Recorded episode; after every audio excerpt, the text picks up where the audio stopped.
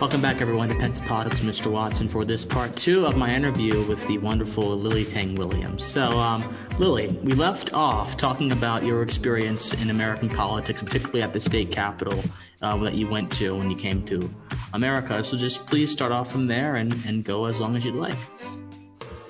Yeah, um, well, good to see you again, and Christine. That the we left uh, last time. I was talking about when I got laid off by a corporate America, I had the time to get involved with politics. I volunteered to go to state capitol in Colorado and Denver uh, to be an intern uh, with a Republican, um, I think a budget committee chair. So I learned a lot, but the first day experience was very shocking. I went there I did not expect inside the state capitol would be like a zoo. lots of people, lots of people. And I did not figure out who is who. Then later I, I was asking who are those people? Then I learned this new word called special interest, lobbyist, arranged thinkers. Like a, I come home look kind of uh, depressed. My husband say, "What's wrong? Did you have a good day?" I said there were no people representing us, a middle class working family and taxpayers. That was my first day experience at the state capitol. yeah, so, but I learned a lot and uh, I enjoy going to the hearings and that's where I learned to how to, you know, even later speak in two or three minutes, right? You see those people when they testify, you only get two or three minutes. You have to fire your points and mm-hmm. and uh, um, then after that, I think I I mentioned that and I got into HOA and uh, start to learn what is the bottom level of grassroots self governance, how that works, and uh, then later I got into charter school. I when I got laid off, I put my kids out of public school, put them into charter school. That's where I learned, oh, as a parent, you can be actually more involved in your children's education, exercise their parental control and the parental rights by getting involved in a charter school. So I, I did uh, um, become the board member. I had to run. And later I was a, a chair uh, I think the principal did not do a good job. So I had to call her and uh, to fire a principal. I was kind of uh, um, very empowering feeling because uh, when I call her to say, sorry, yeah, we're not to renew your contract. And she said, you fire me? I said, yes, mm-hmm. I'm sorry. I said, the board decided we're not going to renew your contract. So all those experiences really gave me a good feeling about being an American citizen. I can testify, I can oppose support bill, I can get involved in your grassroots community at the bottom. And uh, that was a great experience. You learn English, you learn how to also make friends and, and uh, persuade people with your argument and with the facts and data. That was great. Wow. Yeah. And, and, you learned very quickly a truth that eludes most Americans the fact that there's a lot of trash over at the state capitals. There's a lot of nonsense over at the state capitals. You learned that very, very quickly. And I wish most Americans who have access to their state capitals at any time of the day during the session would just go there and see that for themselves.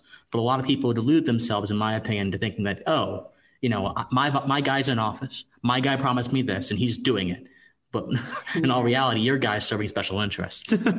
um, yeah, but well, um, you're uh, right. Yeah. You're right. Though people have to get more involved. You you have to hold them accountable. Some I learned the politicians will make promises uh, when they are dealing with uh, their voters, but they don't necessarily keep their promise. They don't necessarily explain to you why they voted for some bills in a certain way Right. So, so I, I always tell people, do not forget they work for us. So you need to make that individual voters uh, impact. Some people feel like, oh, maybe I just don't, you know, I don't make difference. You do.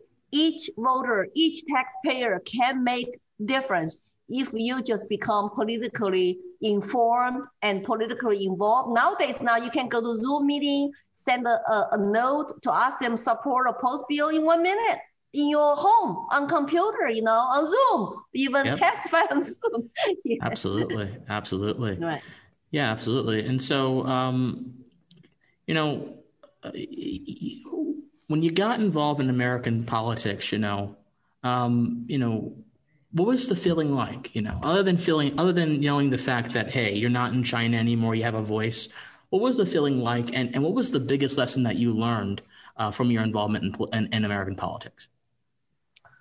Well, I actually learned that uh, um, that uh, I think it started even like early 2000s when I first got involved, and and especially later, um, I feel like they some of the terms, the change of language, they use, especially from a special interest lobbyist and from mm-hmm. the left. I feel like uh, some of the words they're using are start sounds familiar, you know, and uh, I feel the impression is that lots of people just really rely on government, a bigger and more powerful a more helpful government, but also more taxes. And uh, the, since no people really represented the working middle class, so we did not really have much say in where money is going, spent on what. And uh, so, so I started to really wake up 2008 when Bush administration, you know, used taxpayers' money, bail out the banks, and also after September 11, remember he passed the, the um, Patriot Act. Yep. And uh, also the um, no child left uh, uh, behind, more centralized education. I think during his, even I voted for him as Republican when I first time in 2000, but but I become more and more worried, like uh, why why is government getting so big and have more and more power over citizens? um, I so I start to really get uh, um, kind of alarmed by what's going on. I get more upset. The more I know about politics, the more worried I become to say this direction is not good. The governments get bigger and bigger. So the year I become more like a like a libertarian and thinking independently, it was 2008. They I feel like the Republican Party actually abandoned me abandoned the small limited government principle. So I got involved with Libertarian Party and started to go to their meetings. or smaller numbers, but there were lots of freedom loving people. And that's when I got involved with them. And they then told me to say, you know, we need you testify 2013 to against the gun control. And uh, that was first time actually I ever went to testify in a public setting. It was long line in state capitol. People were upset about, and Democrats wanted to limit magazines for our AR-15s. I was very scared, so I lined up in long line.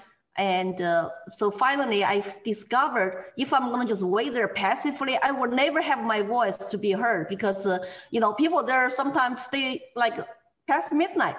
So I was using my Chinese survivor, like the communist, uh, you know, country street smart things to say, I need to get in there earlier. How do I do that? So I went to talk to a, a, a, a like a group leader of the Rocky Mountain Gun Owners Association. Said, can I go in with you? Because he was called as the expert witness to testify, so he did not have to wait in line. So I went in with him, and first time got my you know, voice to be heard. But they voted the party line anyway. And that's the first year I also published my article um, on National Review Online, say the, you know, guns against tyranny. I start to tell my stories, oppose, absolutely oppose gun control. And of course, uh, you know, Colorado, uh, it, it, it's, uh, you know, moving more and more left. And, and that was a good lesson for me. Then 2014, I started to run for State House in Colorado. In 2016, I ran for U.S. Senate. Uh, I knew I was a Libertarian Party candidate. I could not win, but I just wanted to tell my stories to wake up Americans. Don't go down that path. You know, bigger and more government and more socialist countries bad for us. I don't want to live that again. And uh, so, but it seems like uh, look at where we are today.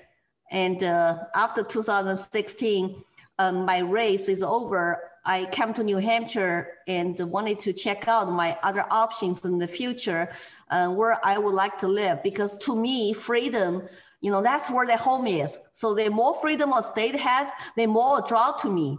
You know, I don't care about, you know, which state. I mean, if Colorado is total blue, I will leave. So that's when I decided I will move to New Hampshire. Um, and we did move 2019. Wonderful, wonderful. And so Colorado became a little bit too authoritarian for you, so you moved over to New Hampshire. Is that right? You're right, Colorado. No, look at today, even worse. And so I'm glad, actually, I'm glad I, I left. I also love New Hampshire. If, if you have never been here, come here visit. It's beautiful. Everybody's got lots of land space, uh, hiding in the woods, and you love the free, uh, like live free or die motto. Yeah and uh, extremely friendly gun laws where you can free, you can conceal carry without permit. You can yeah, open wow. carry. So we have constitutional carry. And the people here, lots of natives are very, very free spirited.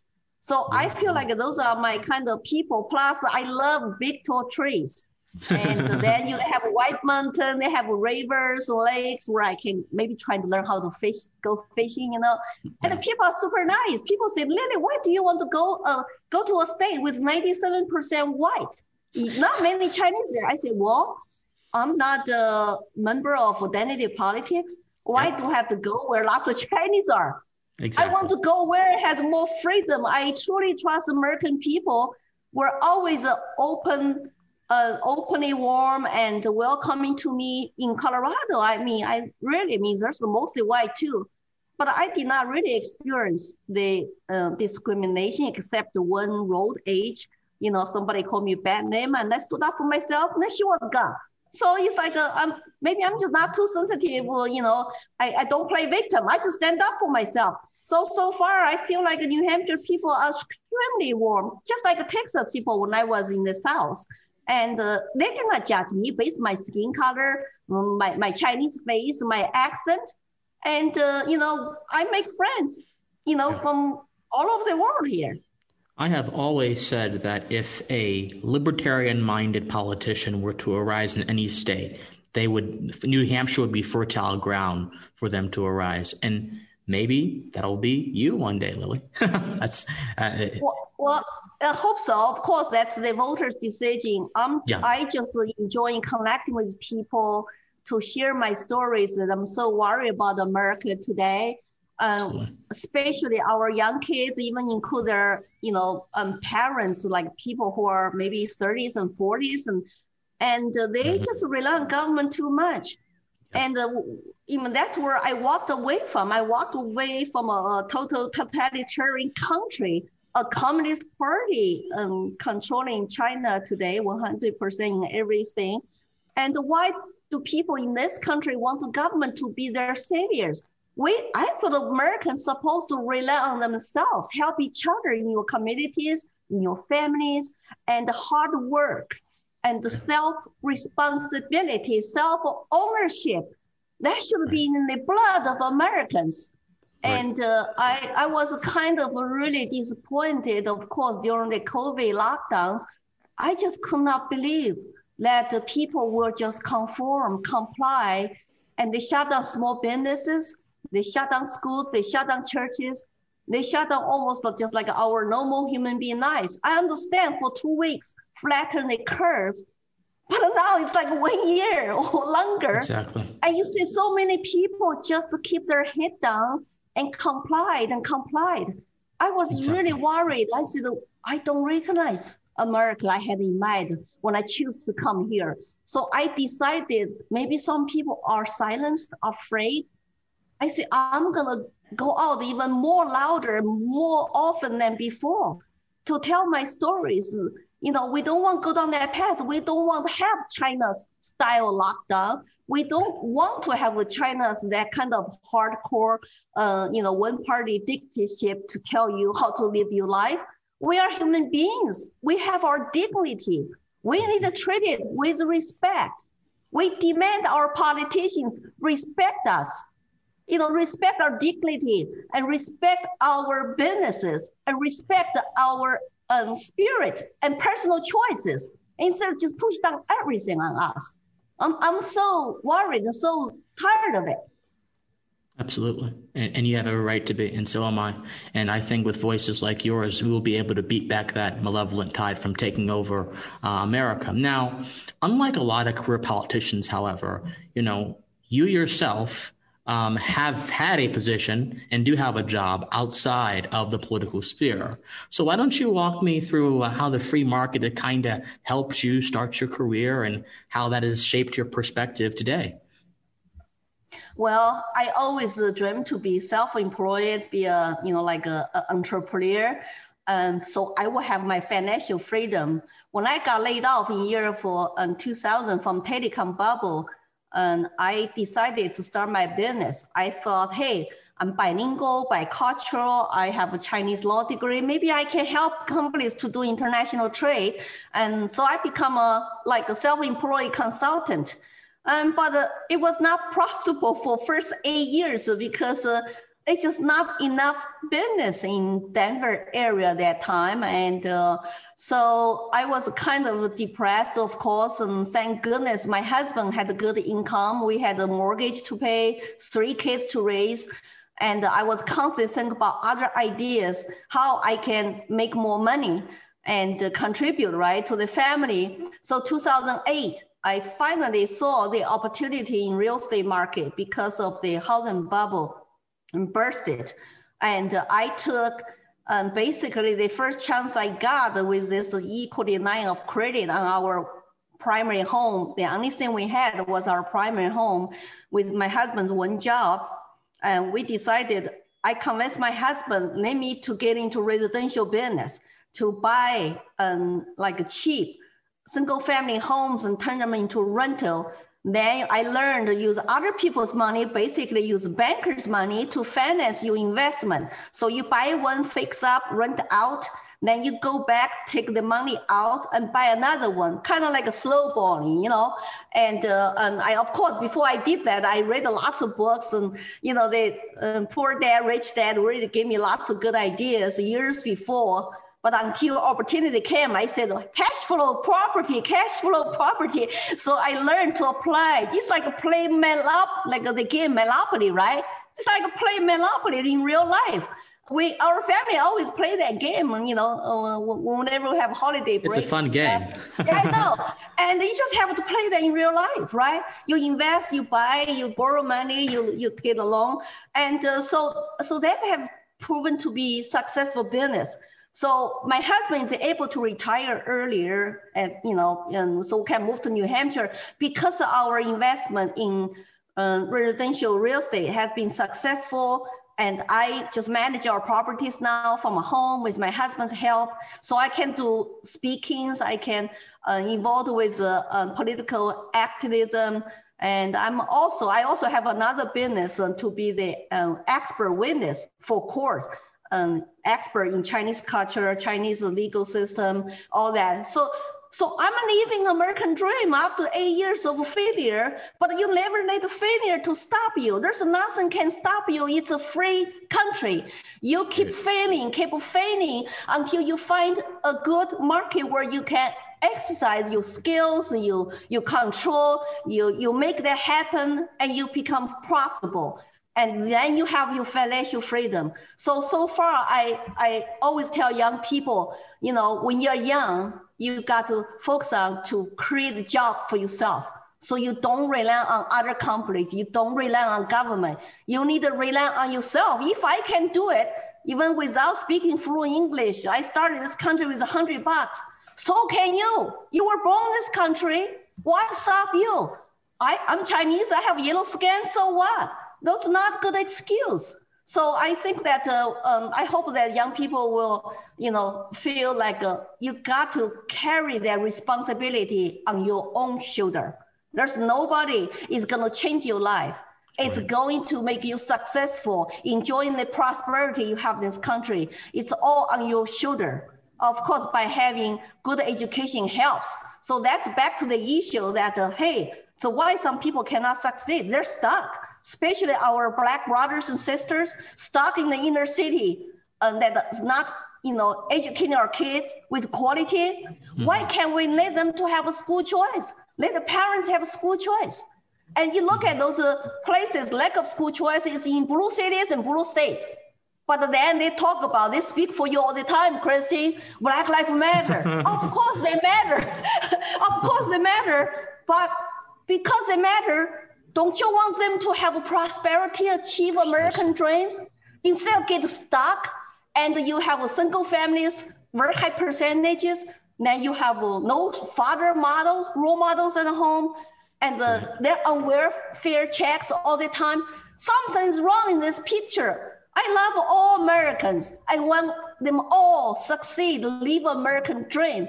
But I don't want the, the people on the left to speak for us because they always think, oh, you don't know how to even get a voting ID, Christian. You don't know how to get go get a vote. yeah, yeah, I, I saw. Somebody yeah. else to say that, oh, you're racist. They use racism to block lots of people to right. think out of box to achieve success you know, I, I don't want them to speak for me as Asians for sure, because I'm fine. I live in this country, live my marriage dream, I'm fine. But I want other people have the same opportunity, especially our children, especially your generation, you know.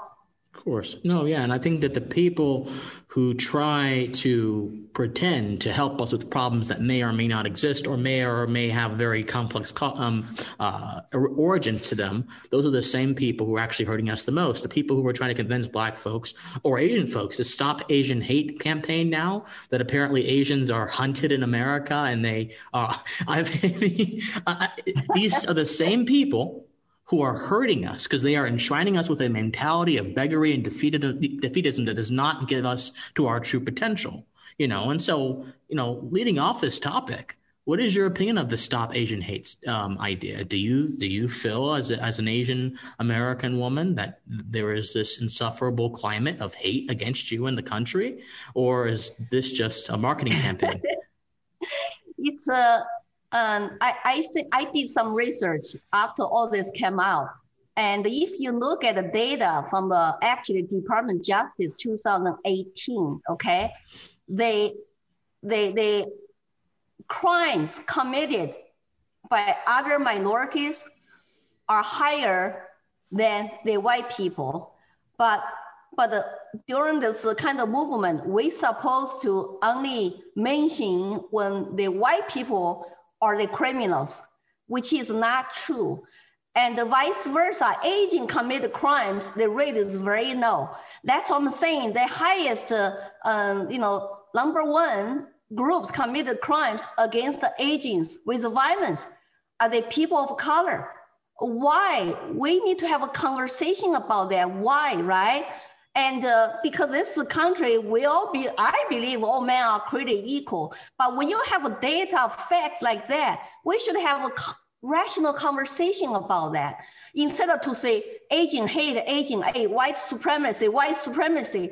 It's like a, uh, you're not even based on data. Maybe there are actual, right. you know, actual um, incidents because of COVID, somebody will spit on you and single Asians or like uh, maybe spreaders or something. But the thing is though, I think there are lots of other factors involved.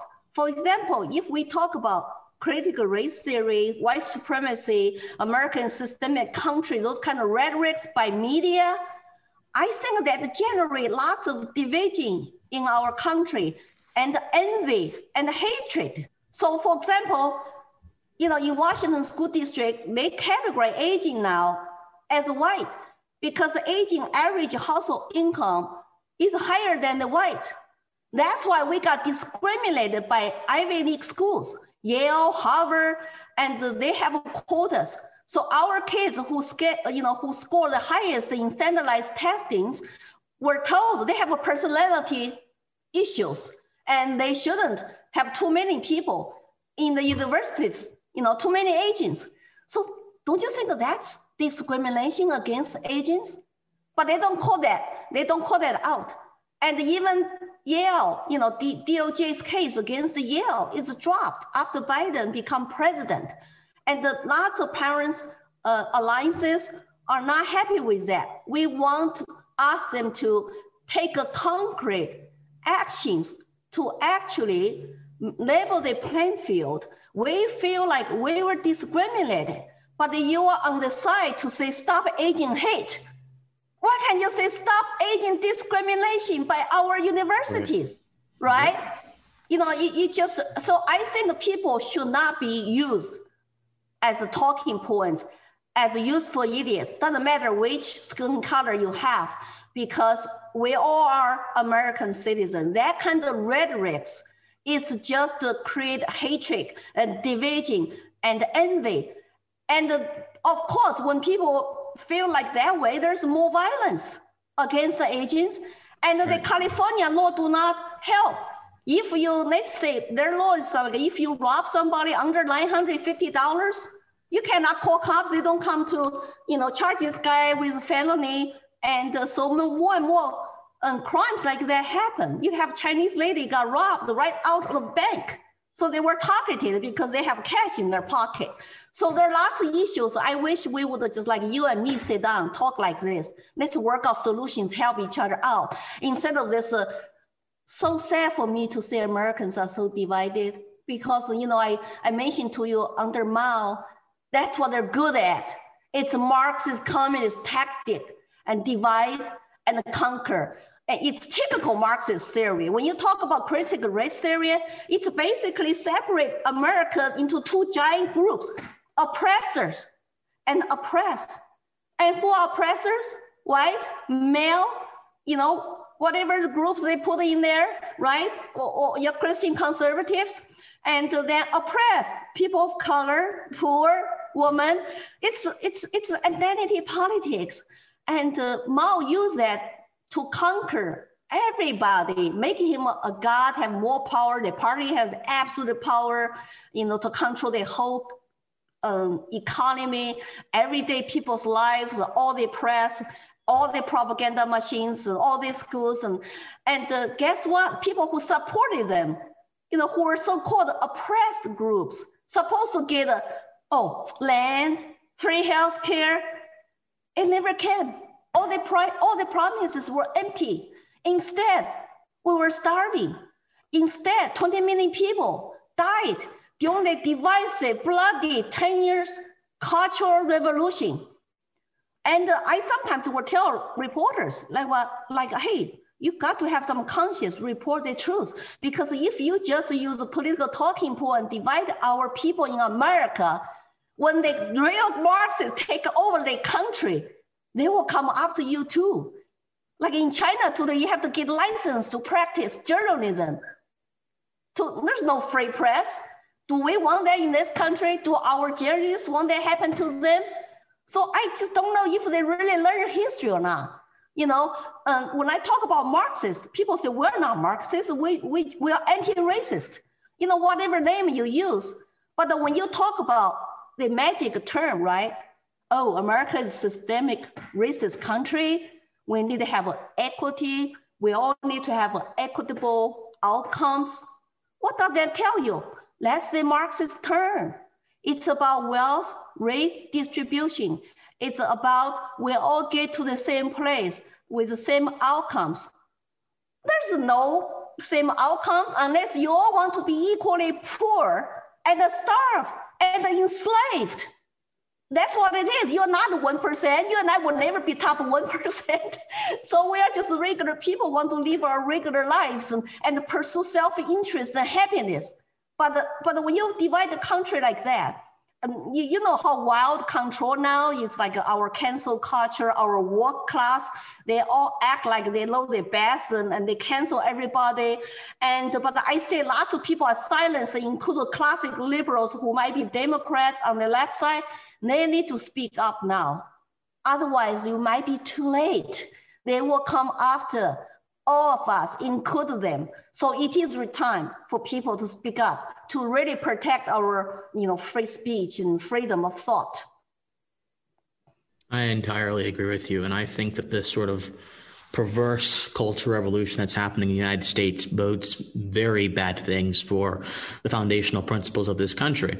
Um, but I do think that there are enough of us who realize that a lot of the pleasantries that the woke class and their academics and their intelligentsia try passing down to us the idea that I need to be saved by a government, the idea that you need to be saved by a government, the idea that we need diversity people to save us, the, all this stuff which removes, which tries to handicap my free will and removes me from the equation of things that intimately involve my own life, all of those things are against the American spirit. They are against the principles that this country was founded upon. They are against the labor and the creativity this country was founded upon. And we recognize that. And that's why I think that this is not, this is not going to succeed in the long run. It looks scary right now. It looks menacing, but I do believe it'll fall. And before we move from this topic, just real quick, you know, I, I have this idea that cancel culture exists everywhere and has been around for decades upon decades, even centuries. What was most similar to cancel culture, to current American cancel culture under Maoist China and currently under Xi Jinping's China? What resembles cancel culture uh, over there in those in that country? I think um, it's identity politics. So Mao were in were get people into two big groups. So five black classes people will belong to the, of course, oppressors group. Then five red classes, like my family, working poor workers class, will go to the oppressed group, like workers. And, and when you separate people like that, so it's constantly chaos and uh, hatred, envy, and guilt. And uh, the cancel culture also reminded me the process of some of those routines and rituals people go through. Uh, it's called, uh, you know, like struggle sessions. So, so for example, if you're yeah. white, you're doomed to be racist, um, or you are so-called black classes under Mao, you go to self-criticism class um, struggle sessions.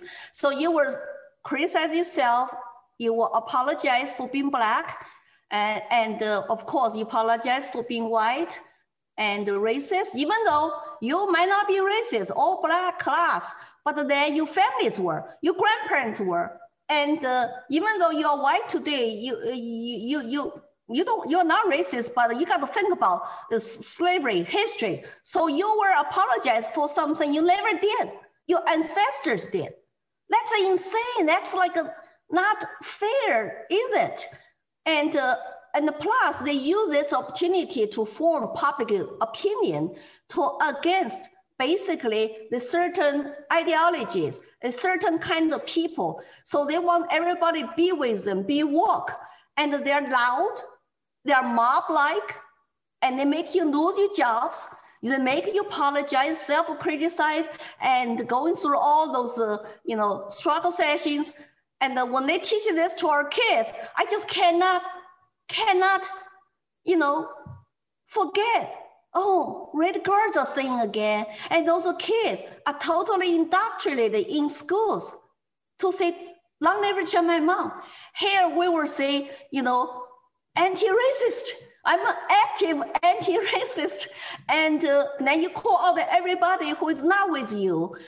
It, it's it's just so sad. It's so it similar. I, I just don't believe people will buy into that. I do agree there are individual cases of discriminations and racism, mm, but we need to address those by having conversations.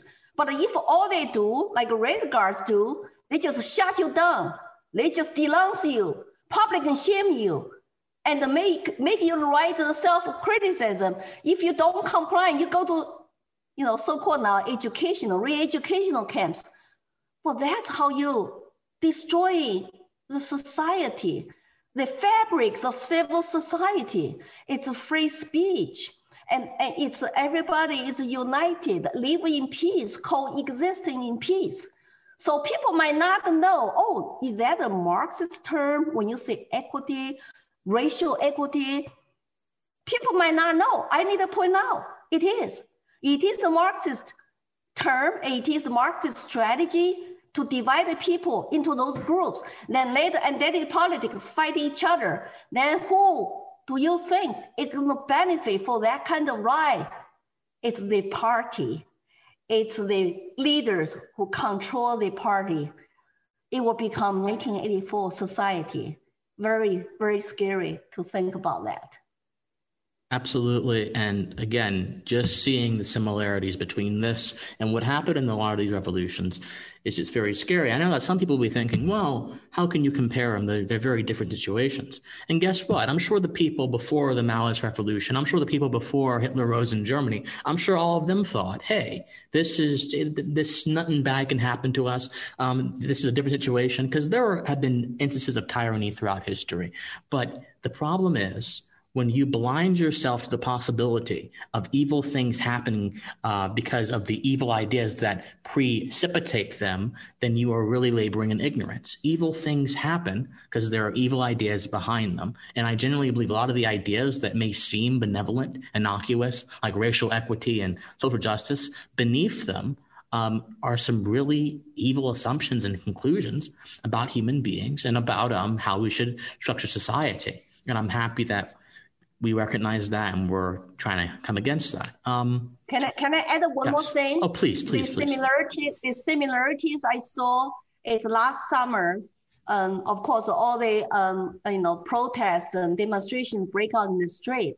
When I saw people start to attack American culture in the name of anti-racism, mm-hmm. anti you know uh, white supremacy, they were toppling down statues and they were burning stuff then they were looting to justify we can loot because we're oppressed and we can go even hurt people and uh, steal from their shops because uh, you know we got paid you know by some kind of reparation for their past uh, history. That is a cultural revolution. Just what happened under Mao. The thing is, though, people don't know the history. They don't recognize it. See, the foundation for that is wrong. The foundation of all this is America is systemic racist country. Well, how does they explain to us? Immigrants who flee totalitarian countries come here, work hard, achieve American dream. A systemic racist country will not allow to do that, allow us. Then how do you explain we had a black president for eight years? Now we have a, a vice president is half black, half Asian they should come out actually to thank American for the country who, you know, led them to achieve their dreams. I just cannot believe people who are on the top, even though they have people of color just successful. I'm happy for them, and they achieve uh, maybe their um, success and through some kind of education, hard work, maybe intelligence, whatever that is. I respect that. But how could those people come out, want to tell us to hate America? America is a racist systemic country, and uh, we need to bring that down. Replace with what? You want to defeat capitalism? That's what Mao told us. And we're starving to death. And you want to us replace American culture, American law society, American civil institutions with what? With Marxism, with equity, racial equity, I don't, I don't see that bright future for anybody. We will be equally poor.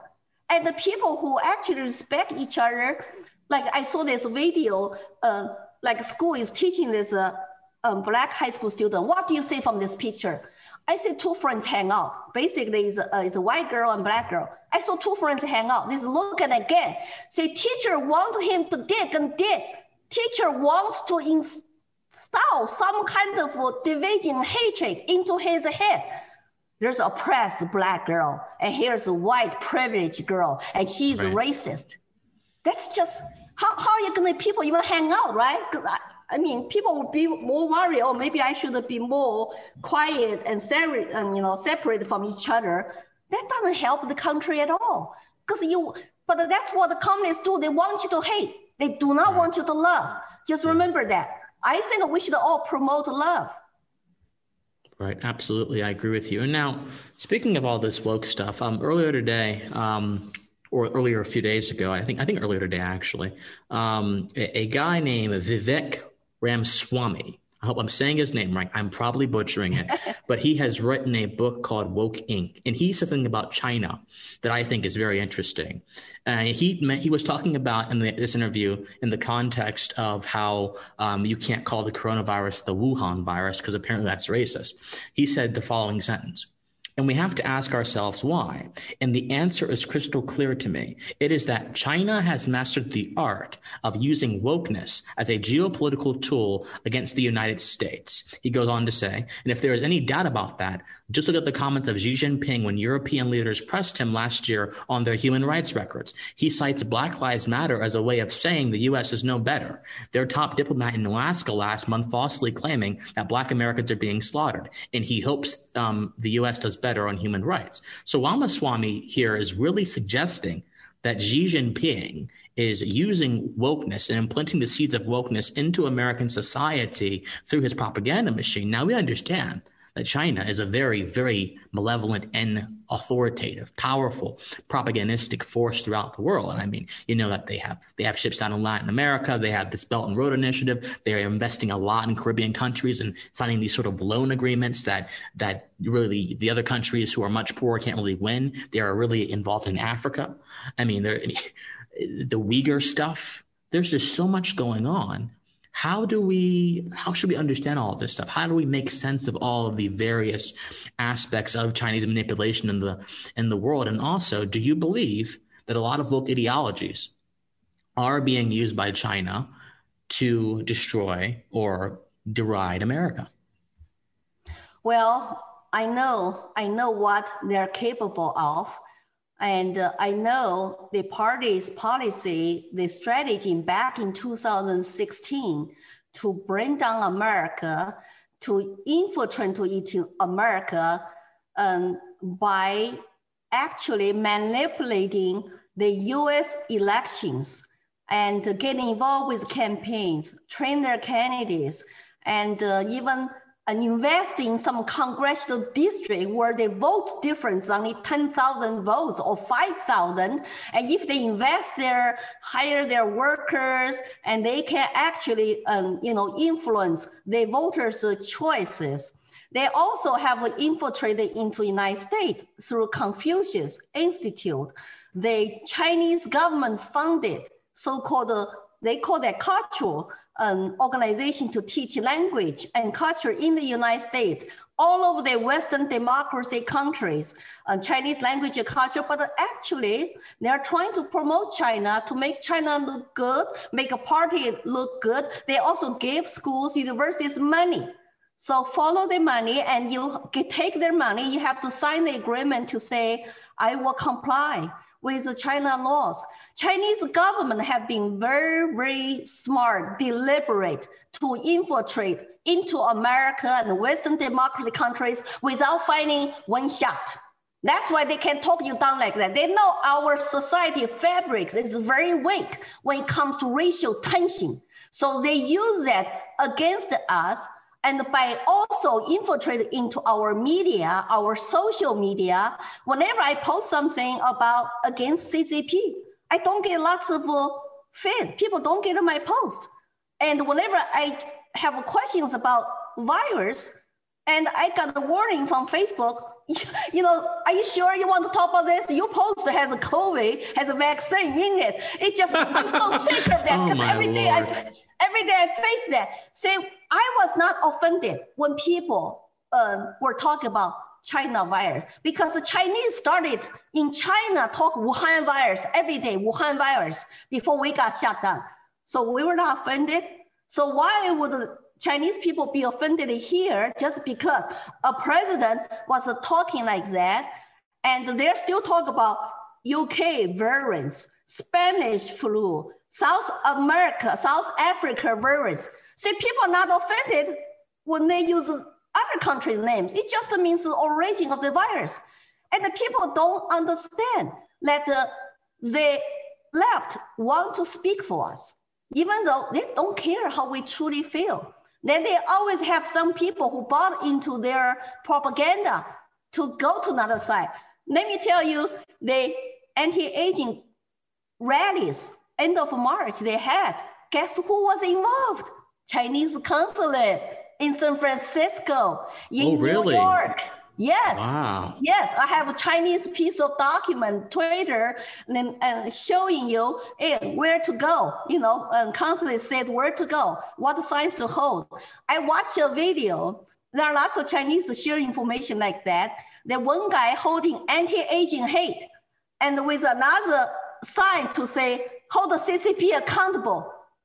And he was told to go away, take down that CCP sign, and. Uh, and also that, uh, and there is a talk about they are trying to support Andrew Yang to run for New York City as a mayor, you know? So whenever you have Chinese consulate promote certain candidates, I'm always very suspicious. Why, right? Why? And they, then they organize events like this don't know if money is behind it or not, but I remember when the Hong Kong people and faced some opposition in overseas countries, like the Hong Kong people who support democracy movement. Now you have other mainland Chinese opposed to that in Australia, in Germany, in England. Those are all organized by the consulates, pro-party people. And their propaganda machine called United Front. It's huge. Probably the largest propaganda machine in the world was the Xinhua News Agency. People and, and people need to be worried about it and, and be cautious about it. Don't just buy into rhetorics. Remember, they want to achieve their so-called China dream designed by Chairman Xi. The China will take over United States as the number one economic power and political power in the world and the United States is their probably number one target. And they feel like uh, they have succeeded. And because now we kind of have one party rule now in this country, right? And they're friendly towards CCP. They never call them out. When, when China covered up the coronavirus spread, they let people get out of Wuhan after they shut down Wuhan, but 5 million people traveled all over the world, all over China. They did not hold them accountable. They continue to fund the World Health Organization, which helped China to cover up to say the virus was not from human to human back in January even. So there are lots of things can make dots connect. But our media do not report that. They don't even call China covered up. They do not ask China to report their true numbers. China coronavirus case numbers and death numbers just stopped last summer. No reporting but they all they targeted was our own president, his administration, instead of calling China. And what they did to Hong Kong even recently, you know, imposed the national security on Hong Kong.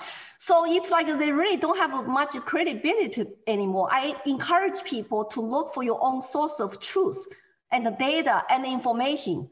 They cannot trust mainstream media anymore because it is uh, infiltrated by lots of uh, um, propaganda and CCP influencers and even money. So be aware. Absolutely, absolutely. And so we're winding down here a little bit, but before you know, before we go, I just want to add. I want to say first of all, thank you so much, Lily, for for being here, for having this interview. You are a wonderful voice, and again, I think that your message is very important. But before before we go, I want to ask, how do we stop it from happening here?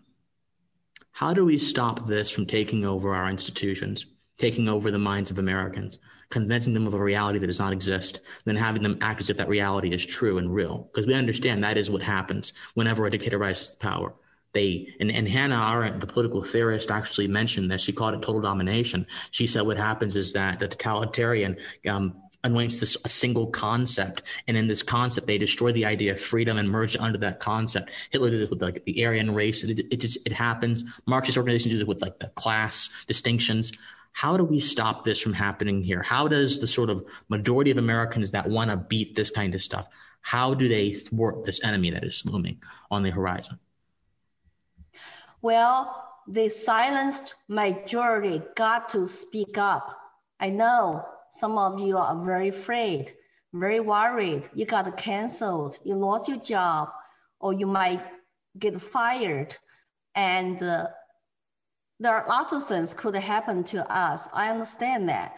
But in one way or another, if you fight smart, you can still voice yourself. You can talk to people privately and you can educate the young people to know the truth. And I think the young people are the one who were used, kind of like Mao used the red guards.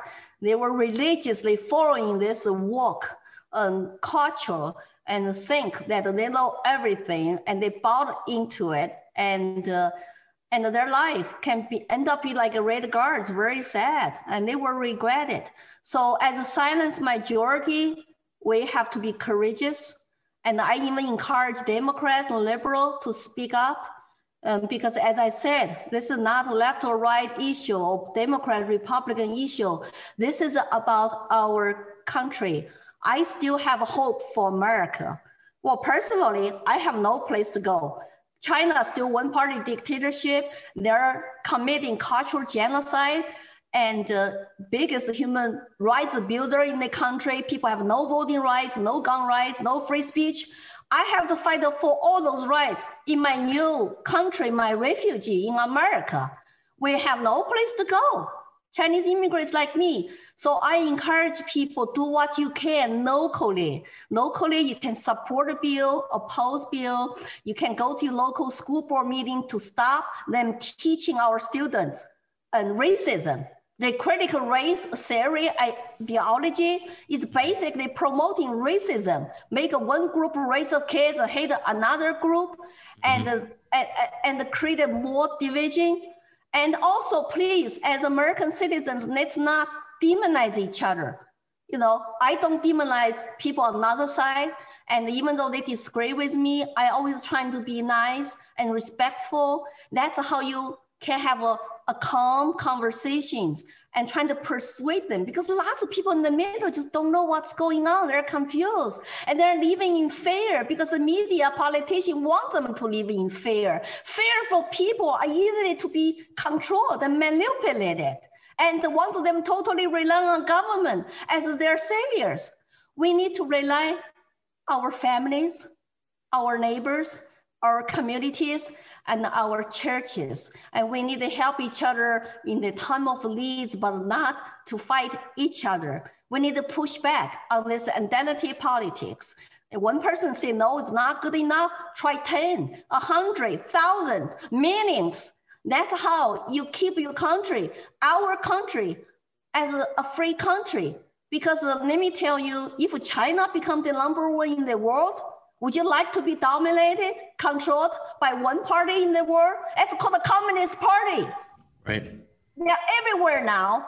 They are using Belt Road Initiative to buy other poor, smaller countries, and they use their second economic power to even get you know, major league baseball to have a deal with them so they can come out to accuse Georgia voting ID law is racist even though this about 70% of black people in Georgia support voter ID law. You tell me who is divisive, who is put money above principles, and who, you know, is really uh, dictators in this country in lots of silence, the majority people feel like, oh, they're so helpless now, feel like this is a crazy world. Everything's upside down. It's insane. We just had a, a coach in New Hampshire because he wanted his uh, students to run track without wear mask.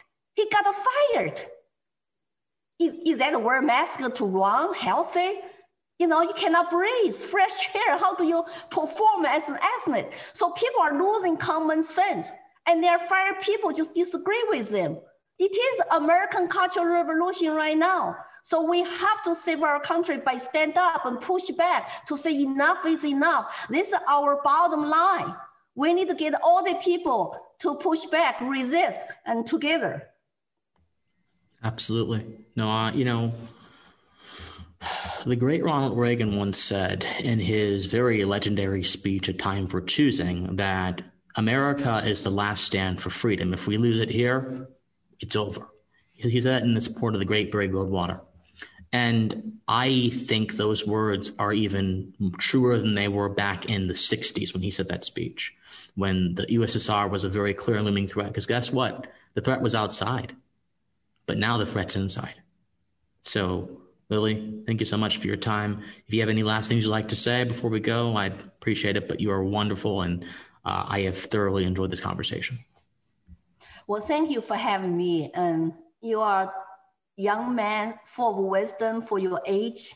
And uh, I actually, you give me hope. I hope more and more young people um, will start to look into truth and data information on their own do not rely on their professors, their schools, and um, you know all their even employers. And uh, people need to wake up. We are in a crisis situation. I'm very worried. I'm trying my best to educate people with my personal experience and personal stories. If you want to follow me, go to Lily for Liberty. And uh, I have YouTube, also, Lily Tang Williams. And actually, I shared my interview with uh, you on my YouTube too. So everybody got to do your part, and uh, and together we can still keep this country as a free country, not to run down, not to taking over by the Marxist and communist. So let's do it. Thanks, Christian. No problem at all. And thank you so much for coming on. And everyone else, thank you. And please stay pensive. Bye bye.